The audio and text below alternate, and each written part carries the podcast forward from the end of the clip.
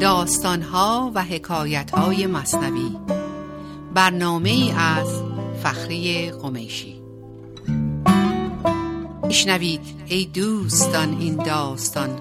خود حقیقت نقد حال ماست آن. دانه معنی بگیرد مرد عقل ننگرد پیمانه را گرگشت با عرض سلام فخری قمیشی هستم با داستان دیگری از داستانهای مصنوی معنوی. داستان کوتاه این هفته به نام عارف و شاه از دفتر دوم سطر 1465 در دو هفته گذشته داستانهایی انتخاب کرده بودیم که مربوط بود به تمرکز روی خودمون و امروز مولانا راجع به خصوصیاتی که در ما هست و اگر تمام حواسمون روی اونها نباشه چقدر می‌تونن به ما آسیب برسونن و اگر حواسمون بهشون باشه چقدر می‌تونیم رشد کنیم. خب با هم بخونیم این داستانو گفت شاهی شیخ را اندر سخن چیزی از بخشش ز من درخواست کن. دفتر دوم 1465 خب یک شاهی با یک عارفی یک شیخی در حال گفتگو بودند و در میان گفتگو امیر یا اون شاه به این درویش میگه که یه چیزی از من بخواه که بهت بدم. گفت حالا اون شیخ اون پیر داره جواب میده. گفت ای شه شرم ناید مر تو را. که چنین گویی مرا زین برترا. یا می‌تونیم بخونیم که چنین گویی مرا زین برترا. حالا بالاتر از این حرفا برو. بهش میگه تو خجالت نمی‌کشی یه همچین سوالی از من می‌کنی و به من میگی که یه چیزی از تو درخواست بکنم. برو بالاتر از این حرف ها من دو بنده دارم و ایشان حقیر. وان دو بر تو حاکمانند و امیر. درویش به شاه میگه که من دوتا بنده دارم دوتا غلام دارم و خیلی هم حقیر هستن و ناچیزن از نظر من. ولی اون دوتا که برا من اینقدر حقیر و ناچیزن و غلام منن حاکم تو هستند بر تو حکومت می‌کنند. بر تو دارن مسلط هستن و حکومت می‌کنن. گفت شه آن دو چند؟ آن ذلت است. گفت آن یک خشم و دیگر شهوت است. این پادشاه خیلی این امیر خیلی تعجب می‌کنه میگه باعث خاری و ذلت که اون کیه که بنده غلام توه ولی من بنده و غلام اونم. اون دوتا کی هستن یا چی هستن؟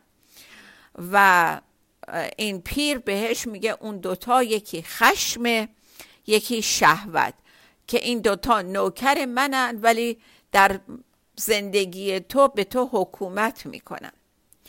این داستان رو به شکلهای مختلف در کشف المحجوب و اسکندرنامه و کتابای دیگه آورده شده و گاهی هم اون رو به سقرات نسبت دادن. و در هر صورت جواب همینه که اون دو تن یا اون دو صفت خشم و شهوت هستن که من اونها رو زیر کنترل خودم در ولی متاسفانه در مورد تو اونها ارباب تو هستن و تو بنده و برده اونها هستی. پس چگونه از من انتظار داری که از بنده بنده های خودم حاجتی درخواست کنم؟ ببینید شاه رو چجوری به خود شاه معرفی می‌کنه؟ میگه تو نوکر نوکرای من هستی. حالا تو انتظار داری من از تو یه چیزی درخواست بکنم؟ ببین چقدر مولانا با چه سراحتی به ما یاد میده که فقط گفتن این که من نور افکنم روی خودمه و با دیگران کاری ندارم کافی نیست. بلکه باید این نور افکن که روی ما هستش بتونیم به درون خودمون بریم خصوصیات خودمون رو ببینیم و بتونیم اونها رو کنترل کنیم. دوباره این درویش میگه شاه آن دان کوز شاهی فارغ است بیمه و خورشید نورش بازق است. بازق یعنی روشنایی میده نور افشانی می‌کنه تابانه. میگه اون کسی به نظر من شاهه این درویشه میگه میگه اون کسی به نظر من از نظر من شاهه که از صفت شاهی رها شده. اون منیت بزرگ شاه بودن رو نداره و بدون ماه و خورشید خودش قادر نورافشانی بکنه. یعنی همه چی از درون خودش به بیرون میاد. و در واقع از این صفت شاهی و این من بزرگش رها شده. مخزن دارد که مخزن ذات اوست. هستی او داد هستی, هستی او دارد که با هستی عدوست. میگه مخزن دارد که مخزن ذات اوست. یعنی کسی گنجینه داره که گنجینه اصلا در نهادش ذاتش از اونه.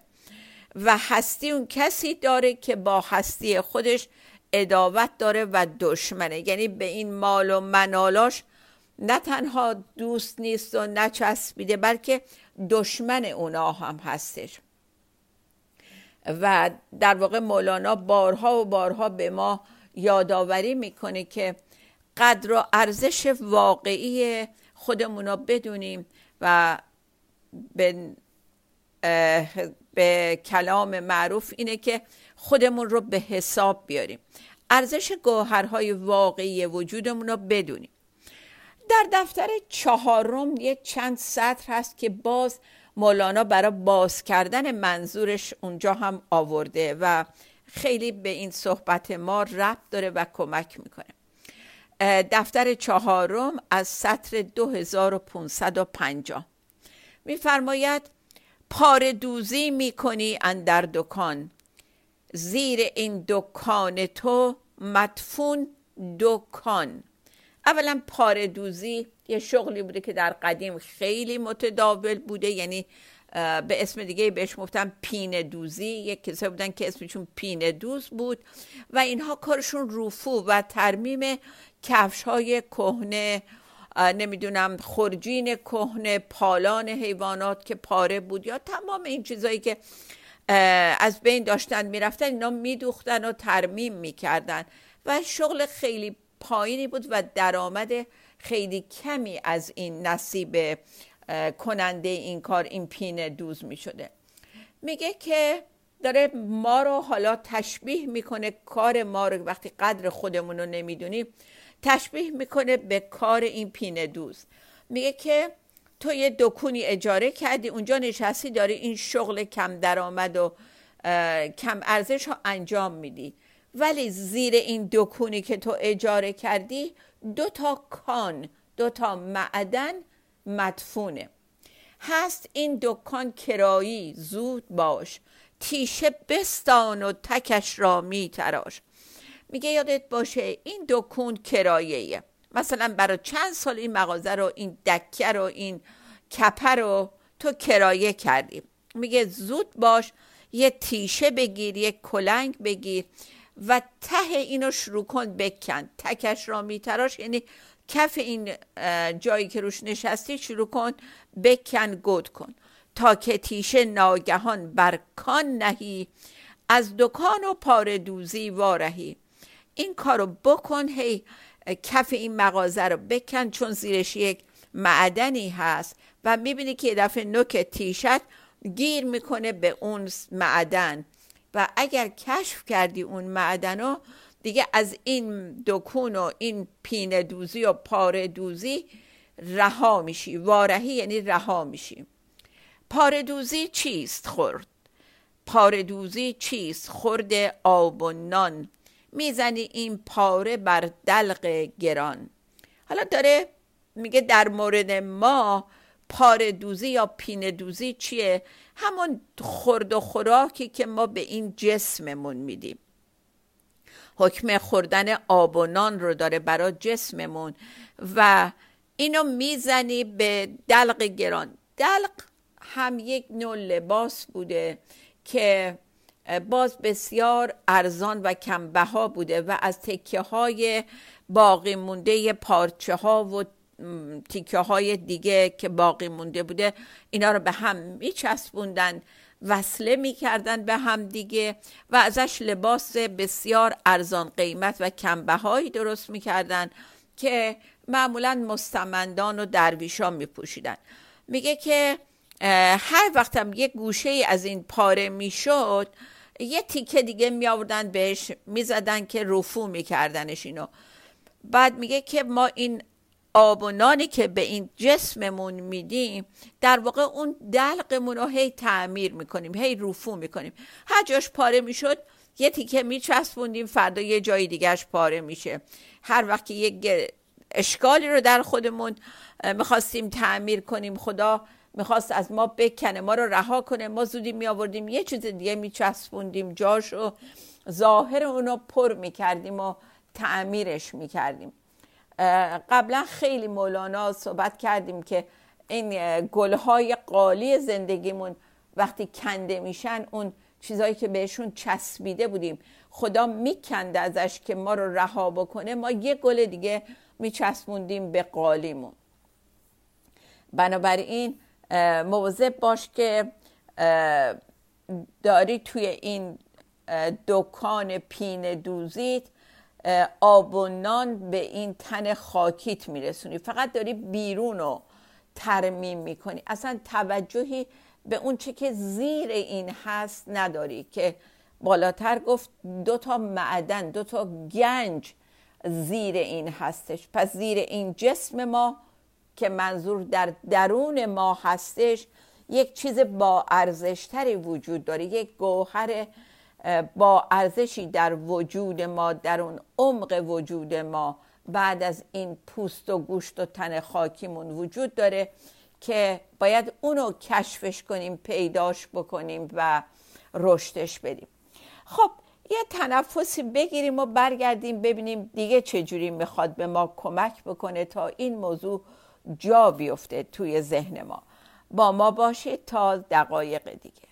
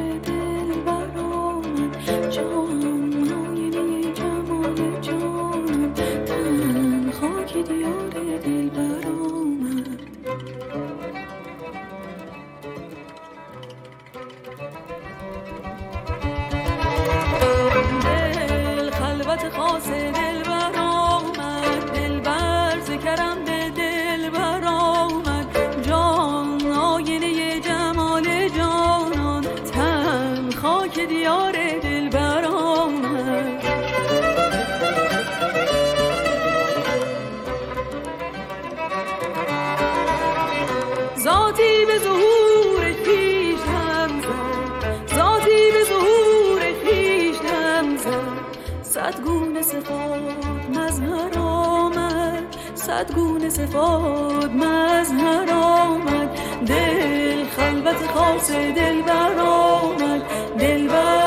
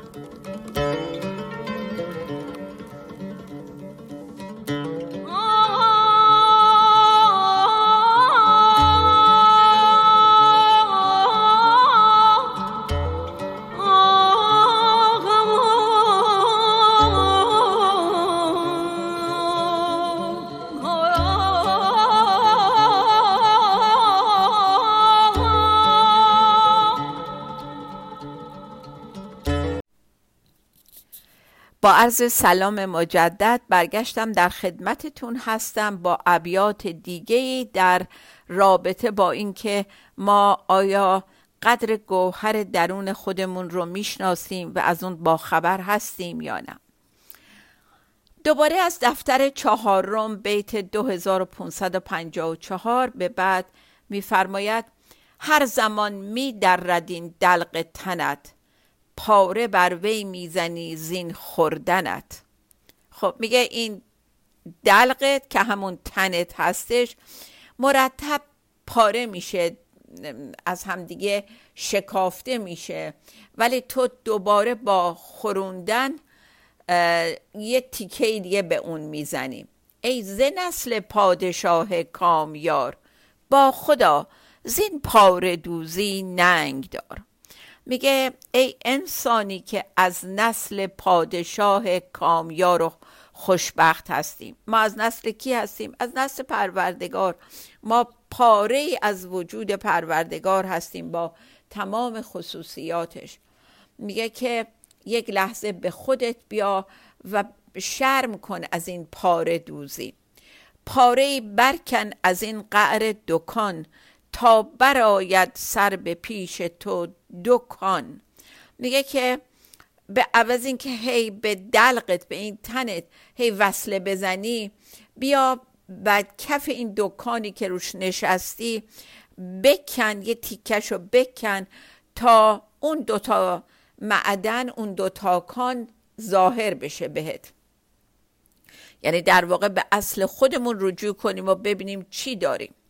پیش از آن کین مهلت خانه پیش از آن کین مهلت خانه کرا آخرایت تو نخورده زوبرا. میگه قبل از اینکه تاریخ کرایه این خونه این مغازت سر بیاد این خانه کرایه وقتش تموم بشه و تو رو بیرون کنن و تو هنوز هیچی ازش به دست نیاوردی حواس تو جمع کن. میگه این خونه یه تاریخی داره دیگه تا یه مدتی به تو اجارش دادن. همین طول عمر ماست. قبل از اینکه این طول عمر ما تموم بشه وقت از دست نده سری بزن به اون زیر وجود خودت. یه دو بیت هستش باز از دفتر پنجم سطر 181 و 182 ببینید باز چقدر قشنگ مولانا به ما کمک می‌کنه برای اینکه این وقت رو از دست ندیم. میفرماید یک زمان کار است. بگذار و بتاز. کار کوته را مکن بر خود دراز. خواه در صد سال خواهی یک زمان این امانت واگذار و وارهان.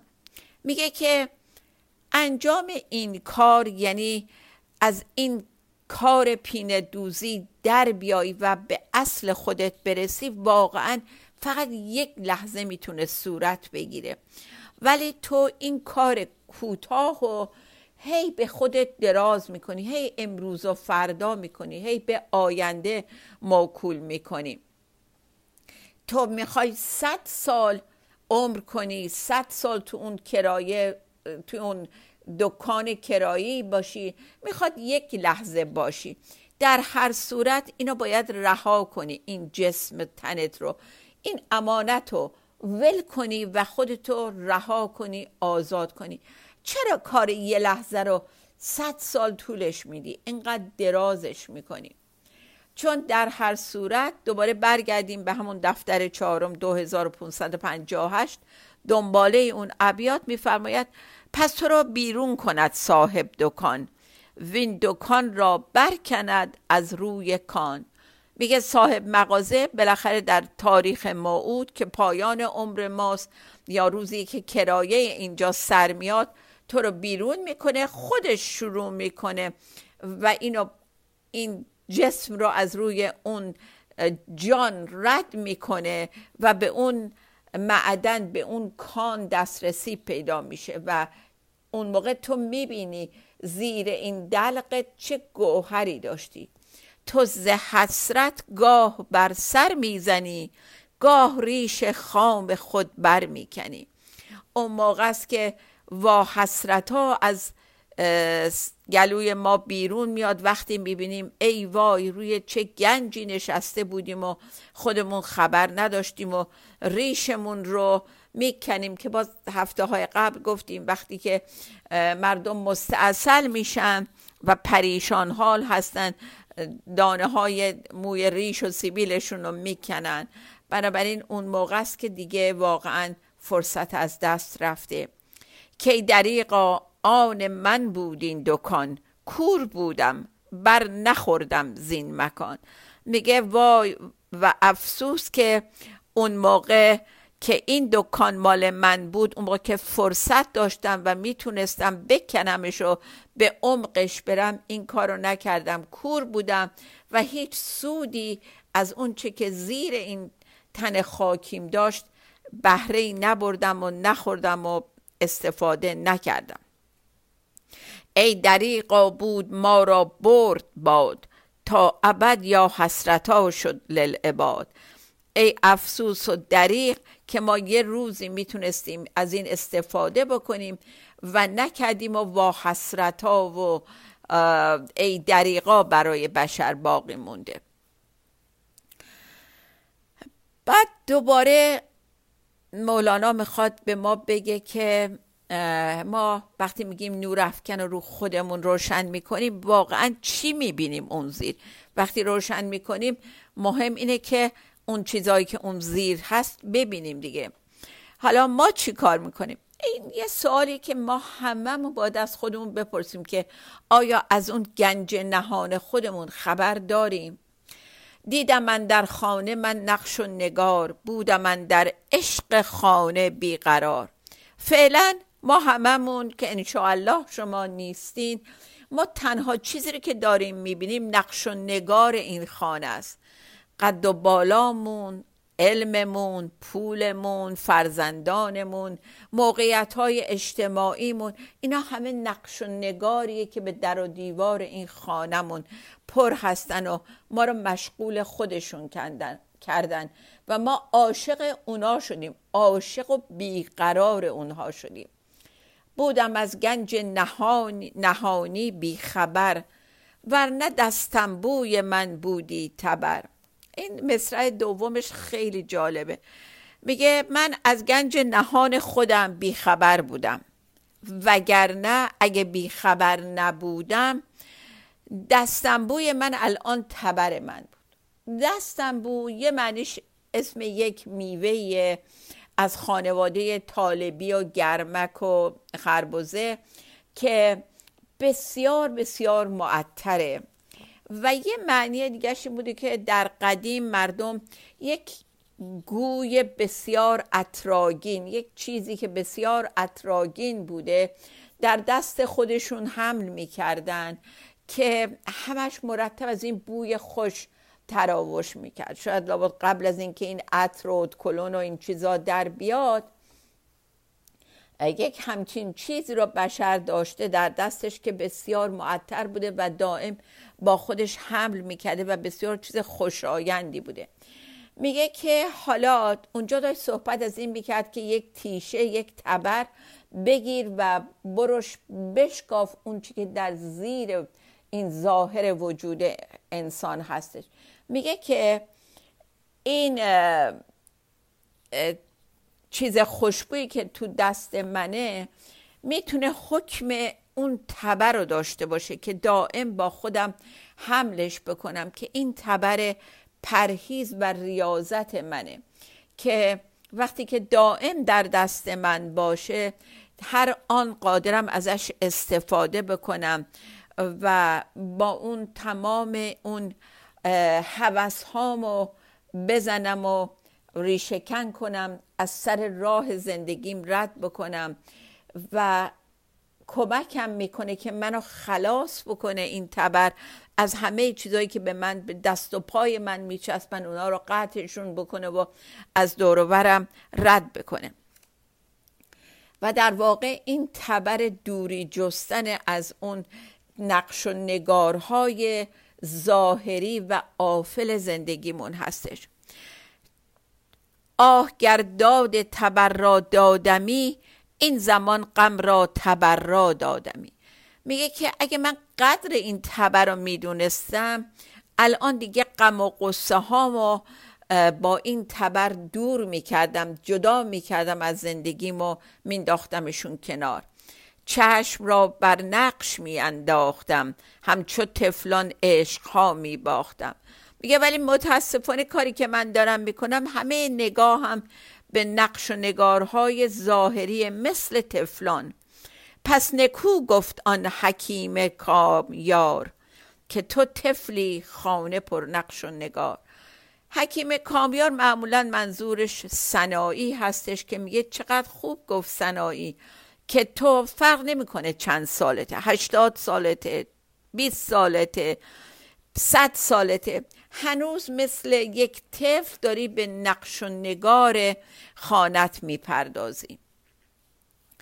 و یادت رفتی که برای چی اینجا هستی و چقدر فرصت داری. خب منم قبل از که فرصتم تموم بشه یک بیت از غزل 336 می‌خونم براتون که باز به ما میگه وقت تنگه و یادتونه تو داستان کر اسب و سوتزنا مادر بهش می‌گفت وقت تنگه از وقت استفاده کن. تو این غزل زیبا میفرماید بده یک جام ای پیر خرابات مگو فردا که فت تأخیر آفات. نکته این بیت واقعا اینه که تأخیر نکن که در تأخیر آفتها و زیانهای زیادی هست. واقعا وقت رو از دست ندیم. و از جامی که زندگی داره به ما میده بگیریم و بنوشیم و از دستش ندیم. خب بیت پایانی این ماهمون از دفتر سوم 838 جز عنایت که گشاید چشم را جز محبت که نشاند خشم را. تا داستان دیگه شاد و بی توقع بمانیم. خدا نگهدار.